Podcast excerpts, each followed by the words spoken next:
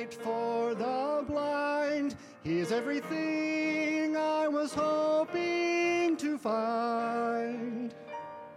In the midst of confusion and sorrow and pain, He gives peace that this world can't explain.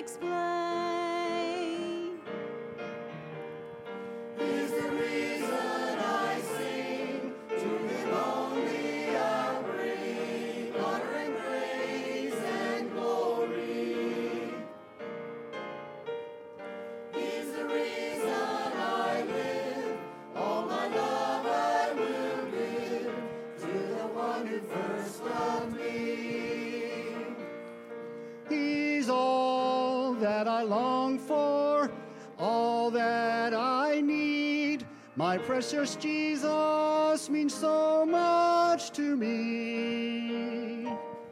There's no valley so deep that he can't carry me through.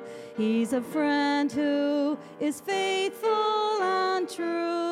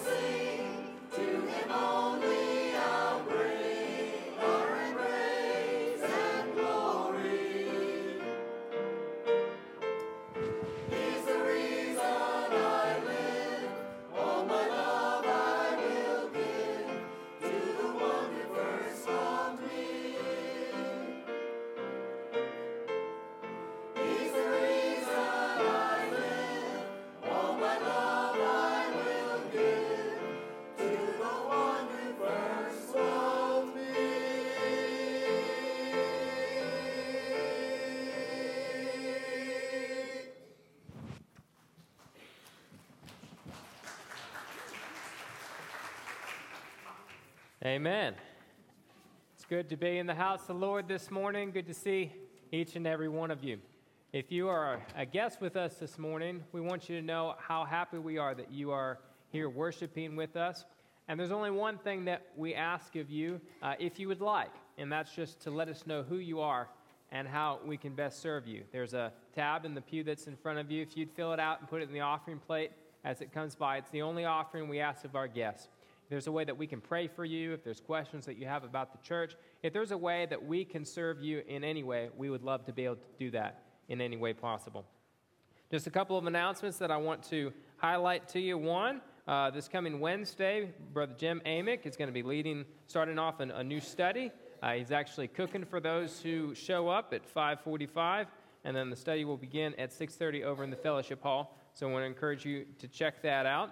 Also, a little bit later on this morning, uh, we're going to be hearing f- about the Journey Home, uh, which is a transition home that's uh, being built in our community.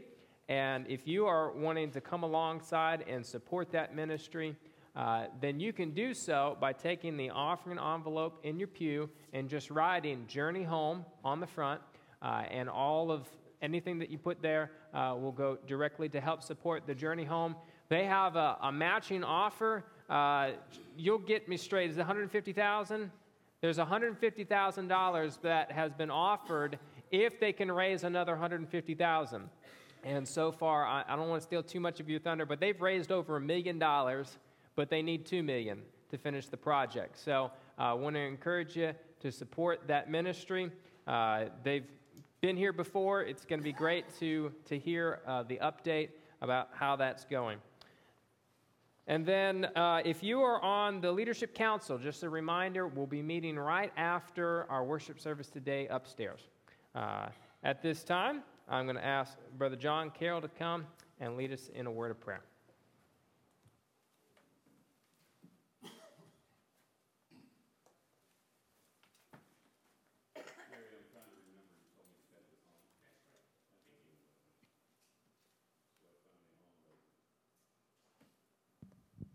Would you join me in prayer, please?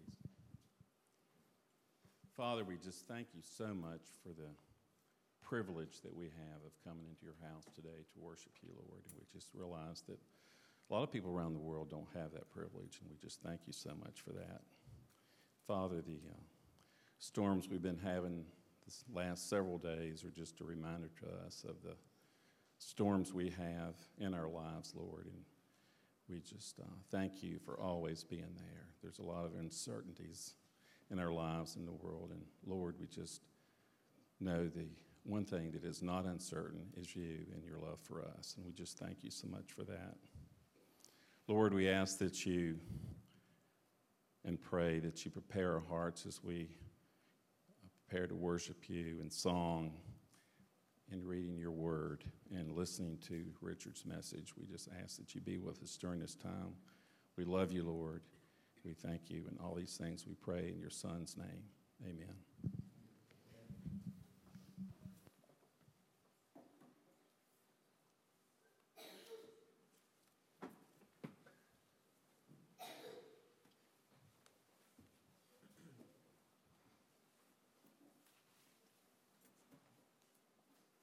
Good morning. Glad you're all here in the rain. We came for a time of praise, or we're at the time of our service where it's a time for praise. We're going to sing two songs. In between the two songs, we'll have a short time of welcoming each other and saying good morning if you haven't had a chance to. And um, then we'll go into the second song. I just want to remind the children there is no children's worship today. So you'll be in here with us, and we're looking forward to having you here. Now, if you'll turn with me to page 66 and stand when you find it, please.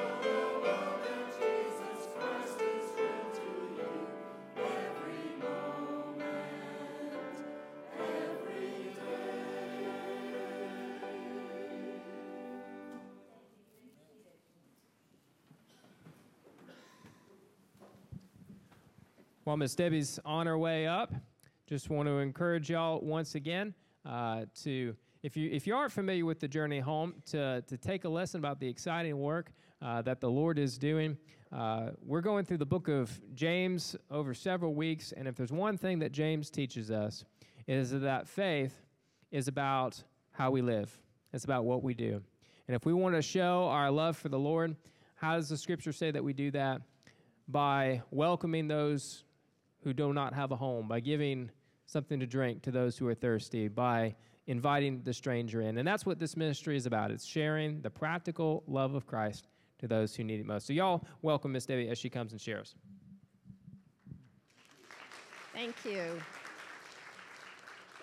Thank you so much for the opportunity to be here, and thank you, choir. It's great to come to the throne of the Lord together.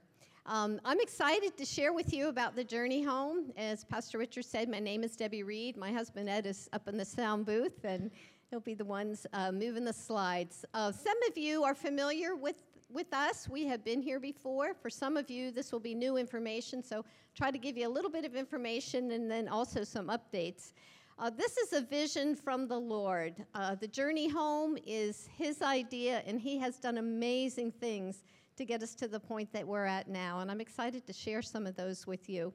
Um, the journey home, you, excuse me, you all have an insert in your bulletin and it has our mission, our vision. It has some things that are upcoming and also some contact information, just to let you know you have that.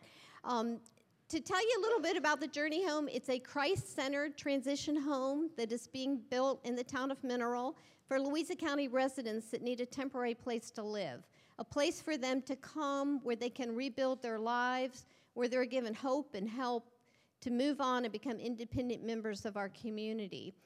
Uh, it's, it's a unique place in that we're going to be working with people for 12 to 18 months to help them with many different aspects of their life.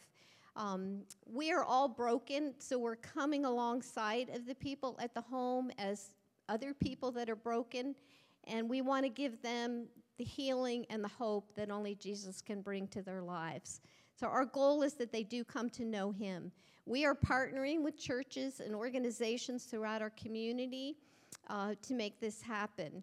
Uh, we have some uh, just really exciting news to tell you that we will be breaking ground the 1st of August. And it's been a long time for that coming, and we're very excited about it. Um, this home will be a place for our neighbors to, to really experience the hands and feet of Jesus and to come to know him. Uh, when we first started this project, we understood that there were 66 kids in our school district that were homeless. That means they were living in a family car or a tent, uh, or maybe an aunt's porch. Uh, that number's now up to 80.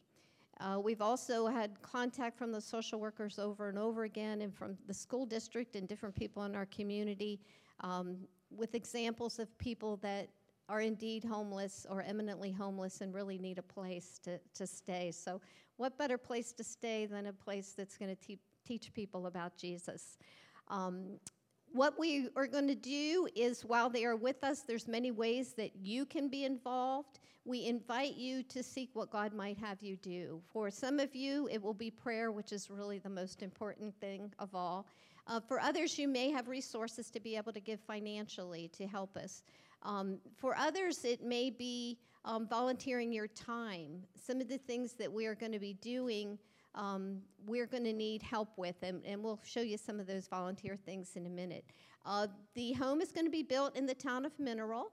Uh, we have purchased a 1.7 acre parcel of land, kind of near the ball field, for those of you that are familiar with Mineral. And uh, the next slide will show you what the home is going to look like. Uh, we will be able to house uh, six families uh, and there's a, another room for an individual, and then we'll have a couple living there that will kind of oversee things. So that's what the building is going to look like. It's been several years getting to this point. We're very excited, and as I said, we're really excited about the groundbreaking coming up. Um, the the ways that uh, you can be involved. There's some of the things that we're going to be doing uh, while people are with us. We're going to be doing ongoing Bible studies, after school tutoring, um, lots of resources are going to be needed budgeting, helping them with meal preparation. The, the people that live at the home will be preparing the meals, cooking up, and working together uh, for the good of the community. So everyone will be working. Uh, we're also going to have something called the Next Step program. When people are getting ready to leave the journey home, some of them at that point may qualify for Habitat for Humanity home. Others may be ready to move into um, one of the journey homes. We're going to have uh, small Next Step homes that they can move into, and we'll keep a relationship with them as they become independent and, excuse me, and kind of move out into our community. Uh, we needed to raise about two million. That included the 1.7 million for the building, furnishings, other things that we need. Um, recently, as Pastor Richard mentioned, we just got a $150,000 grant, which is a matching grant. It's a it's a challenge, so we ask you to join us, prayerfully considering if you might be able to join us in that. Um, it's, a, it's been exciting to see God provide everything that we have needed up to this point, everything that um, he has done has been amazing. And Louisa Baptist and people from your church have been very involved in the process from the beginning. It's wonderful to see the body of Christ in Louisa County coming together. And I think that's one of the things God's doing beyond the people we're going to help. He's giving us an opportunity to be the body of Christ and be a light in our community as we all work together. Uh, ways that you can be involved, as I talked about prayer. Um, we have ongoing meetings which are, are listed um, on this piece of paper. Uh, we're looking for help with lots of different aspects, and we do have a meeting Thursday night if anybody wants to come and find out infor- more, more information about that. We'll be having a yard sale here um, coming up in October on the 5th and 6th, so we ask that you could join us there as well. Um, Ed and I will be at a table out in the lobby that has information uh, afterwards. If you have any questions, we'd be happy to answer them. We, we just are amazed at what God has done, and we just thank Him, and all the glory goes to Him for the amazing things He's doing. Thank you for your time.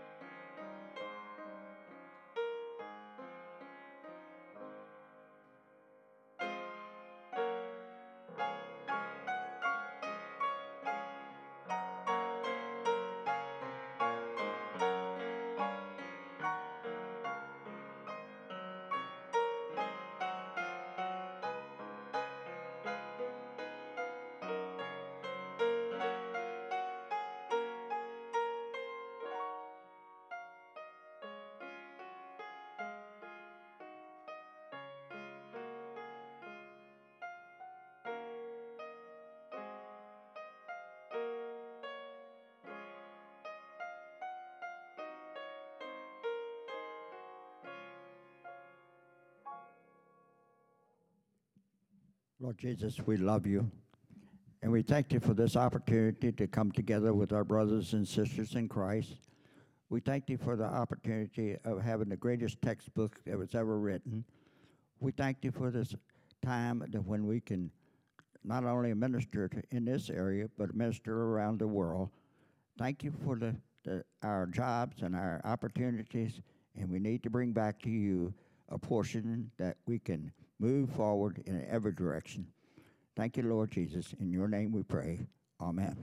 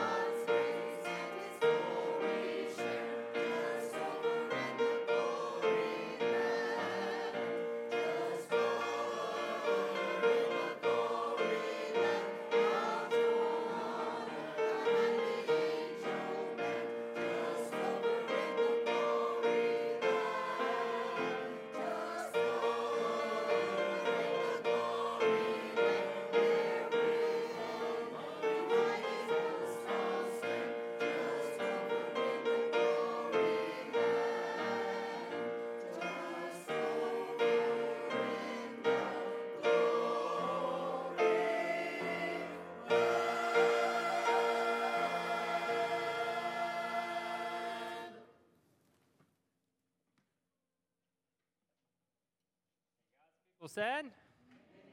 Amen. Amen. We encourage you to take your copy of God's Word, turn over to the book of James. James chapter 4, as we continue in our series this morning talking about a vibrant faith. Now, last week, we talked about how living at peace with others is critically important in having a, a faith that is mature and growing and healthy.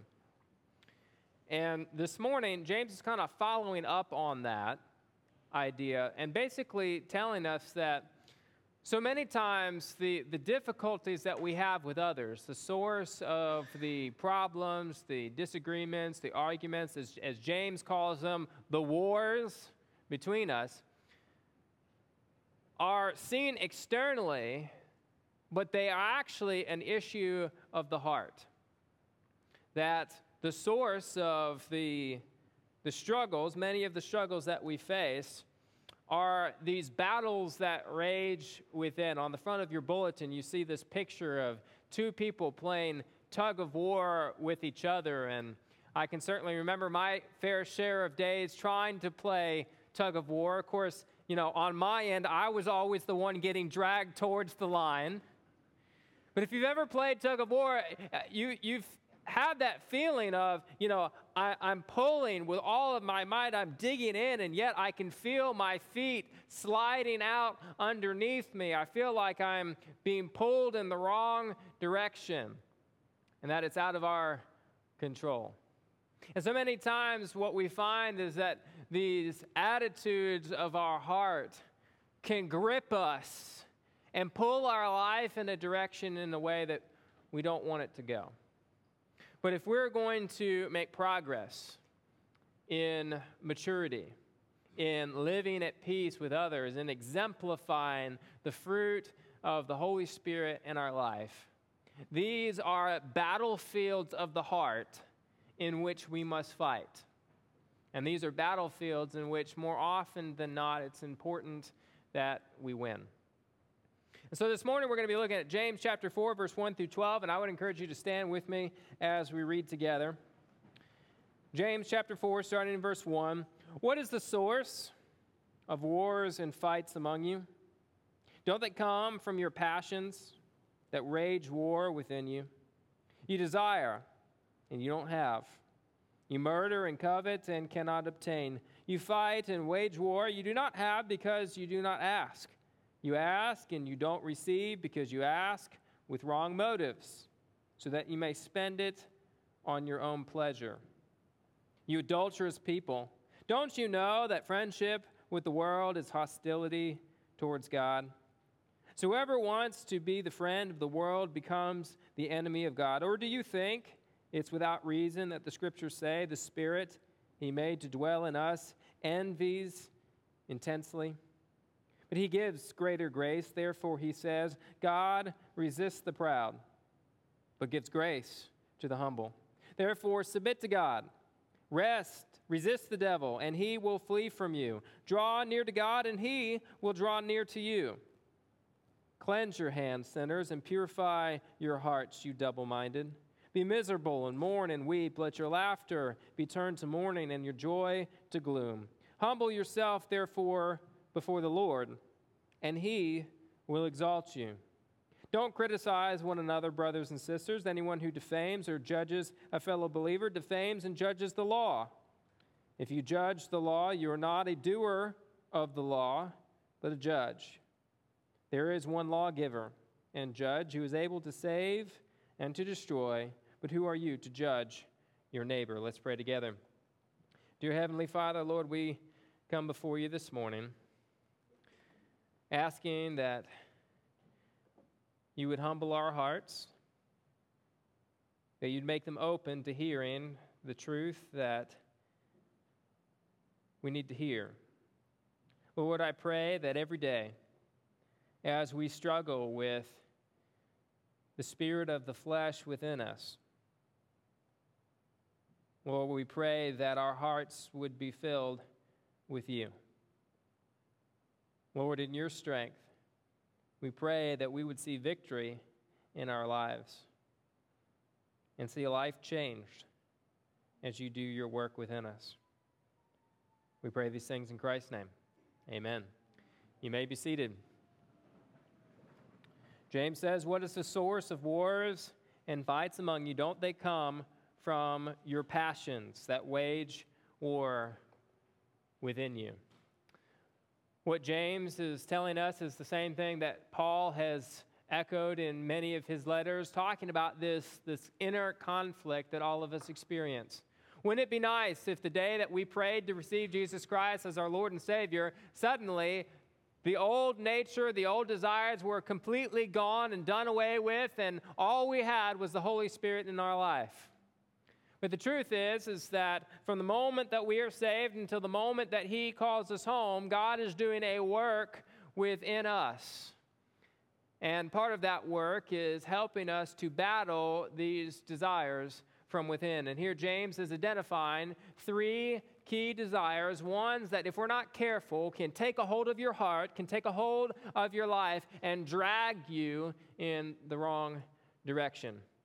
First of all, James is telling us that we are fighting a war against selfishness. And we are fighting a war against selfishness. What does he say? You desire and you don't have. You ask with the wrong motives so that you may spend it on your own pleasures. If you're like me, once we got married, me and my wife kind of divided up certain household responsibilities that tend to fall on me or fall on her most of the time. And one of the responsibilities that I've had as long as we've been married is to do the grocery shopping. Now, for those of you who are responsible for doing that in your household, you know just about the worst thing that you can do when you go grocery shopping is to go hungry. Hungry. You walk into Walmart for two items, right? Two items, and you're going through, and suddenly you're walking through the bakery, and there's the cinnamon rolls, and the coffee cake, and the blueberry muffins, and you want it all. And you keep going and you, you, you go by the deli and you see all, all that fresh stuff that they've made and you're smelling it and you're like, ooh, I want some of that and I want some of that. And next thing you know, you've got a cart like heap and pile and you went in for two items and you go out spending $200. But you know, there's only one thing that's worse than going to the grocery store hungry.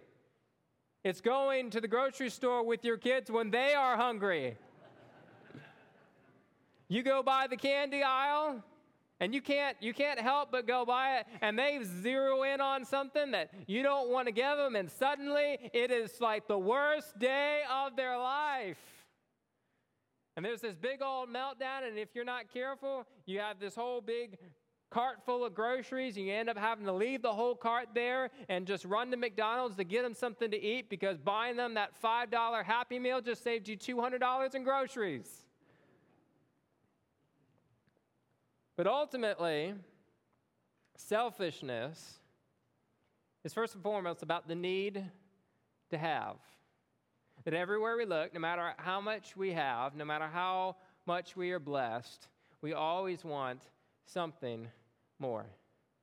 This craving in our heart that cannot be satisfied. Just like going into the grocery store, you think that taking that thing of cinnamon rolls and stick it in your cart is going to satisfy that craving that you have, only to find that the blueberry muffins are next, only to find that it just keeps getting more and more and more. And if there is a sickness that our nation has come under, it is the sickness of selfishness and greed. Why do I say that? More than any other nation in the world, we have been blessed more than not just in the world, but of all time. Americans have been blessed. Americans, even the poorest of us, are among the richest of the world. And yet, we can't live within our means.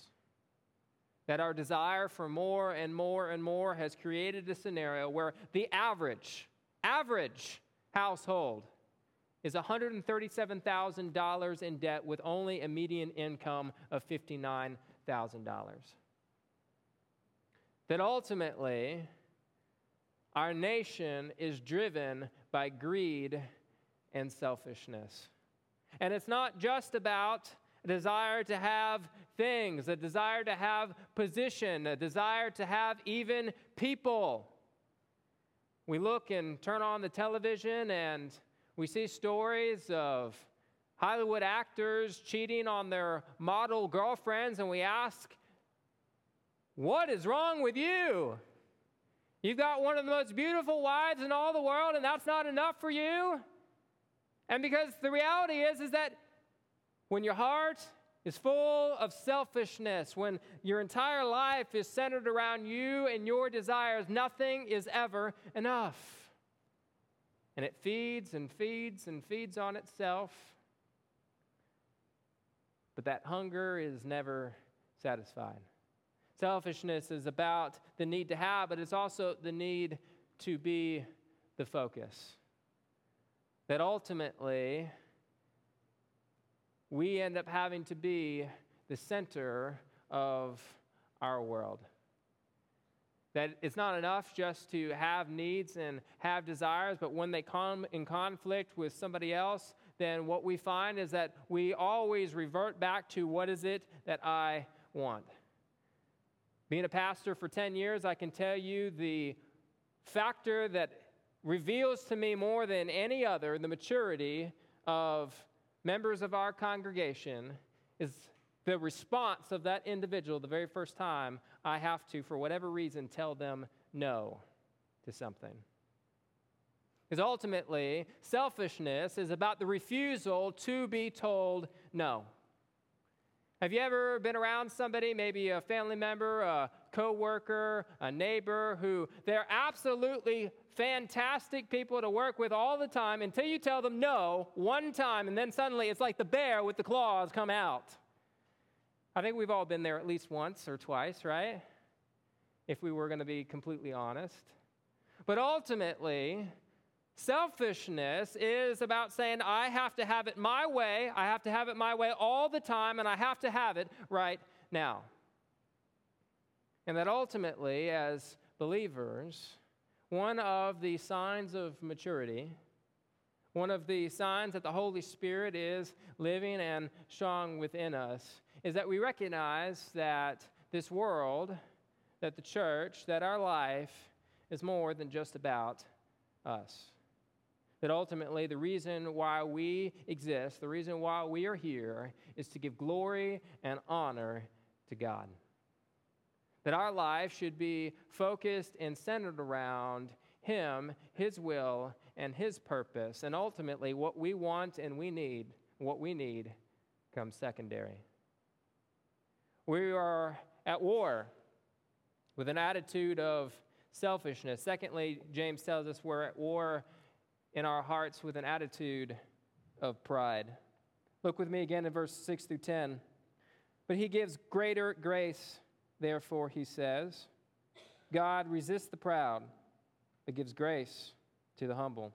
Therefore, submit to God, resist the devil, and he will flee from you. Draw near to God, and he will draw near to you. Cleanse your hands, sinners, and purify your hearts, you double minded. Be miserable and mourn and weep. Let your laughter be turned to mourning and your joy to gloom. Humble yourselves before the Lord, and he will exalt you. Last week, I told you about one of the most exciting climatic hikes that I had ever been on when I cli- climbed Half Dome at Yosemite, Yosemite National Park. This morning, I'm going to tell you about one of the most anticlimactic hikes I ever went on. We were camping in the Smoky Mountains, and the day before, I had gone and hiked a trail called Thunderhead. It is the highest point in the park. It was a 20 mile hike. And so by the time I got back, my father was absolutely exhausted. He was completely sore, barely could move, but I was a teenager. I was playing soccer, I was on the swim team. The day after a 20 mile hike, I was jumping up, ready to go hike another Thunderhead, but I couldn't go on some big thing by myself, and I was a little bit stir crazy. So I went to my mother and I said, Hey, look, They've got this little Laurel Falls hike. It's one mile. Can you just take us over there? We'll hike up it, come right back down. No big deal. At least we have something to do. And she said, Sure, why not? And so we go over there. And by the time I'm halfway up this one mile paved trail to this dinky little waterfall. I'm thinking to myself, man, this is lame. I just hiked a 20 mile hike the day before, and I'm hiking up a paved one mile trail. When we get up to the top, I'm there with my brother, and we meet this couple who is camping in the same campground that we are in. And, and we get to talking with them, and they're like, hey, by the way, because they could tell we were a little bit bored looking for something to do, there's a trail right across the street of the entrance of this hike. And, and that trail will take you back to your campsite. It's only three miles. And so we go down and we find my mom and say, hey, there's the trail right there. It takes us back to the campsite, three miles. Why don't you just meet us on the other end and we'll meet you back at the campsite? She said, sure, why not? My brother and I go off on this trail, no map, no idea where we're going. We just assume this is going to take us back in three miles. So we start walking and walking and walking and we get to a fork in the road, and we're thinking to ourselves, there's not supposed to be a fork in the road. But we go right and we keep walking and walking, and every now and then we hear somebody yelling in the woods. And I turn to my brother and I'm like, Gene, who is that idiot yelling in the woods? Little did I know. We keep walking and walking, and finally we get to another fork in the road.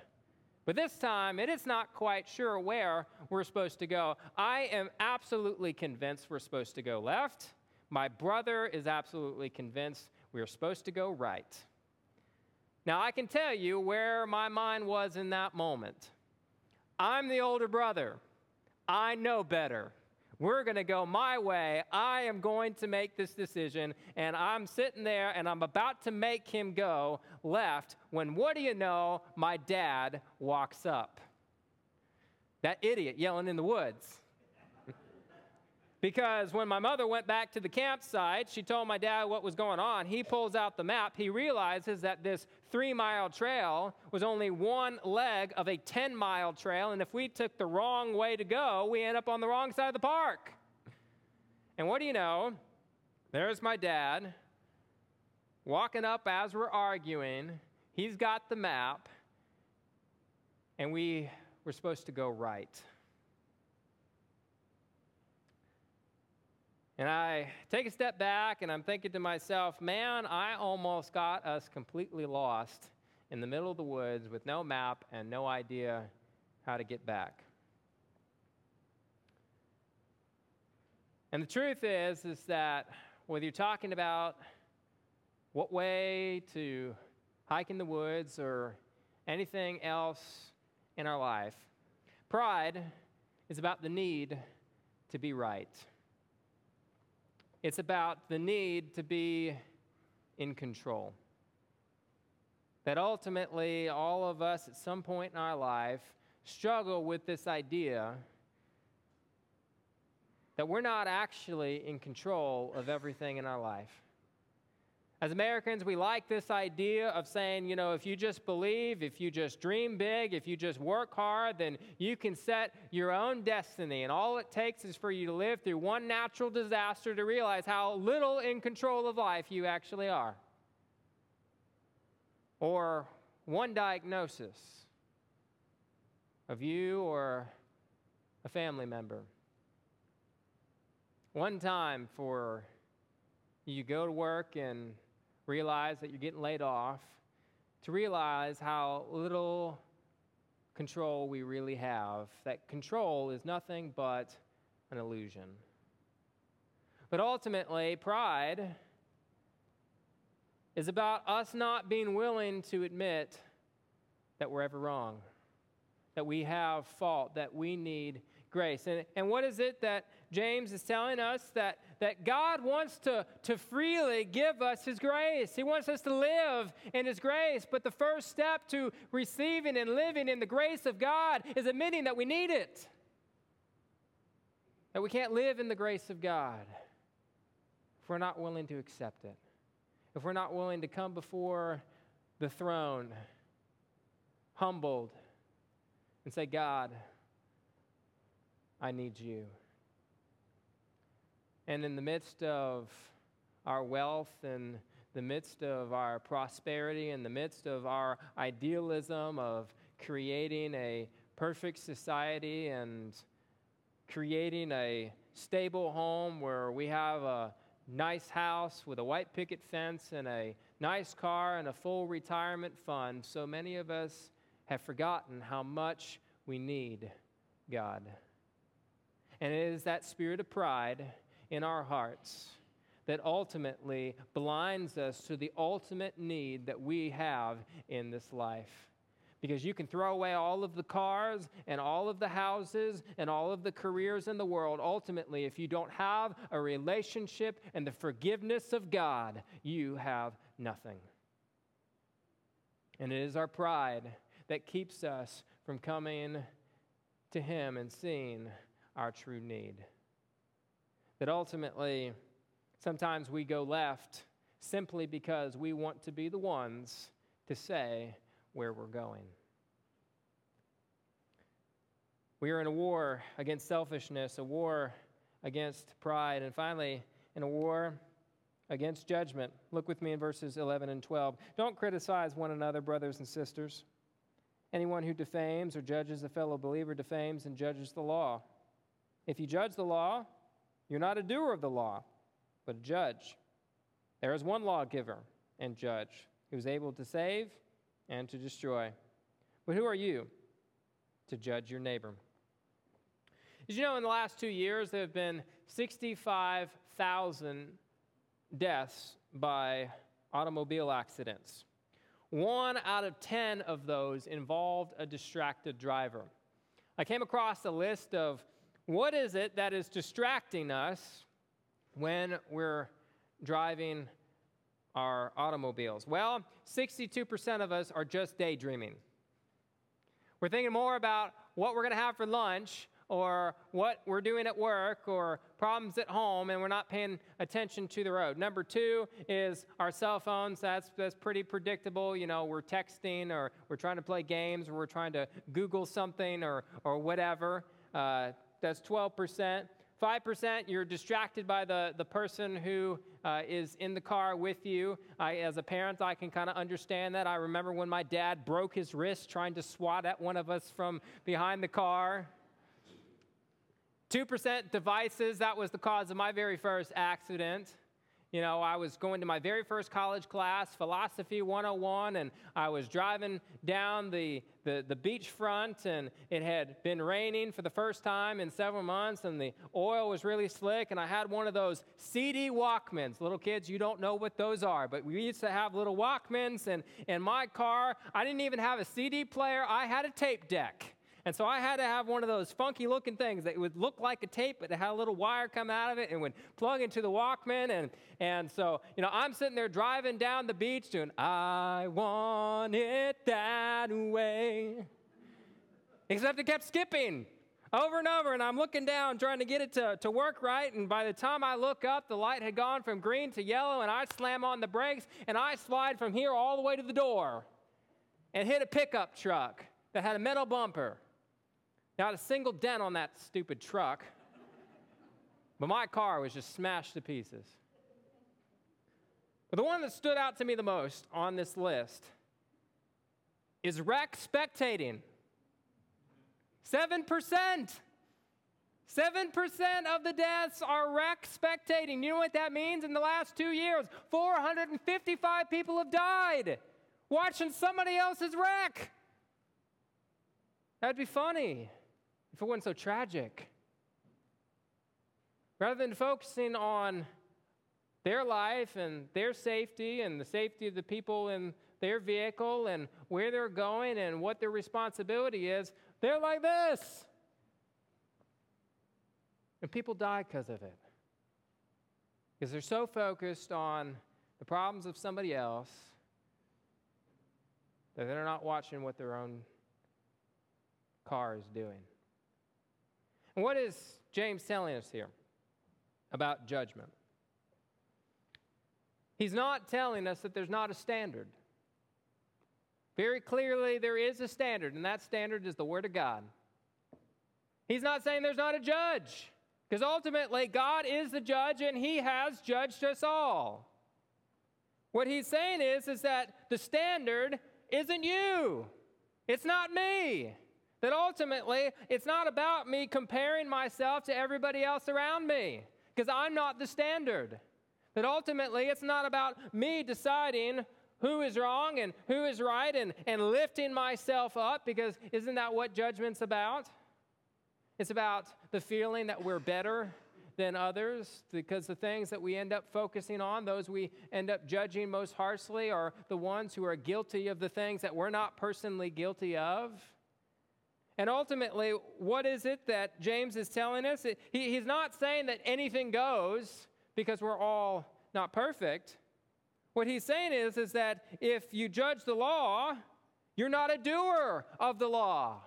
That if you're so focused on judging everyone else, that you're not focused on what you yourself are supposed to be doing.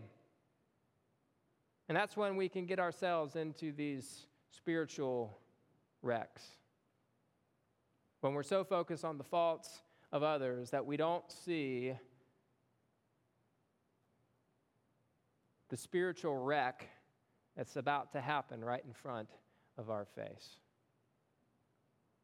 And what James is telling us over and over again is that we need to take the spiritual mirror of our lives and rather than point it at someone else, take a deep, hard look. Because ultimately, the source of most of the problems that we experience in our life with others start within. That it's a problem of the heart. That ultimately, the reason why we're at odds with others is because we're not valuing their needs as much as our own. That we believe that everything else should revolve around us. That when we do make mistakes, we've got too much pride to admit that we were wrong or to even consider that perhaps we're wrong. And maybe not even wrong in our opinion, but maybe just even wrong in how we went about it. And rather than focusing on ourselves and dealing with our own problems, our focus is always on the problems of everyone else. And so no progress is made. This battle ends up becoming a stalemate because the other person is only focused on the problems that you have, and you're only focused on the problems that the other person has, and ultimately, nothing ever gets resolved and no progress is ever made. Because our focus is all in the wrong place.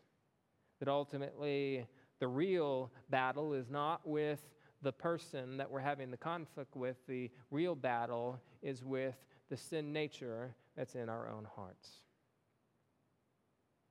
And so, what is James telling us? He's saying that faith is a struggle between our old nature and our new spirit.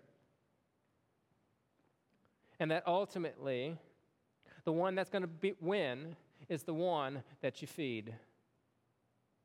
That there is no getting rid of the desires of the flesh in our heart the question is which one is stronger?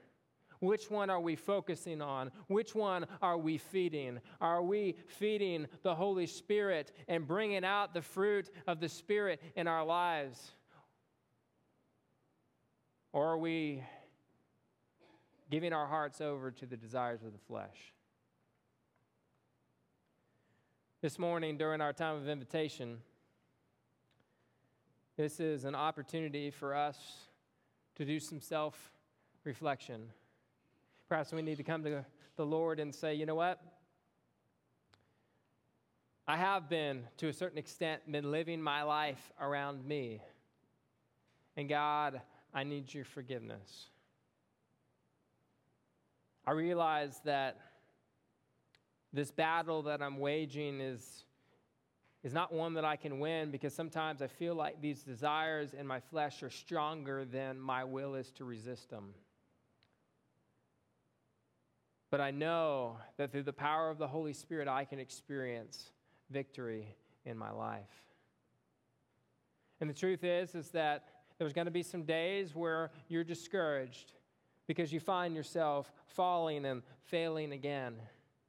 But James is telling you to have courage, to get up, to continue the fight. To ask the Holy Spirit to do a work in you and to allow Him to do that work that you can't do in yourself. And so, as we transition to this time of invitation, I want to encourage you to respond as the Holy Spirit leads. Let's stand and pray together. Dear Heavenly Father, Lord, we come before you this morning. And God, I pray that each one of us would take a, a deep look down within our hearts. Lord, all of us struggle with selfishness, pride, judgmentalism. God, we know that your spirit is more powerful than our sin nature. If we give you control, if we're continually filled with your presence. So, God, I pray that each one of us would come to a place where we would be humble enough to receive a word from you, to be shown the changes that we need to make in our life, and that every day our focus when we wake up in the morning and we look ourselves in that mirror as we're getting ready to go, Lord, I pray that each one of us would be committed to being focused, to being filled with your spirit and the power of your fruit in our life.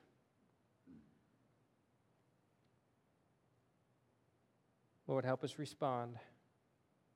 We pray this in Christ's name. Amen.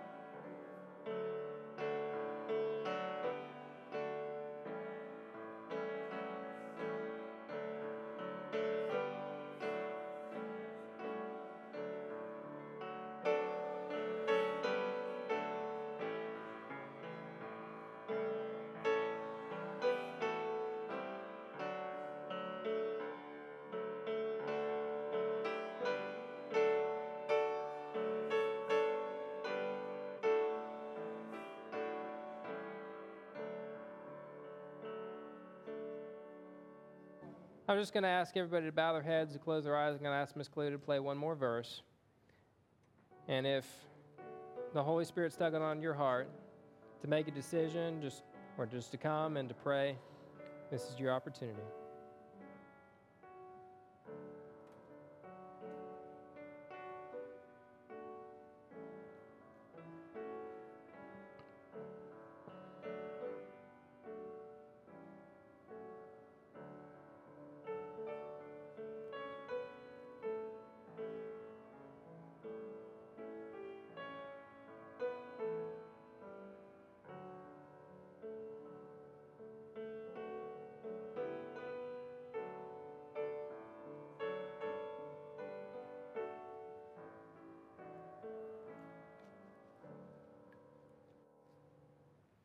Be seated, Linda.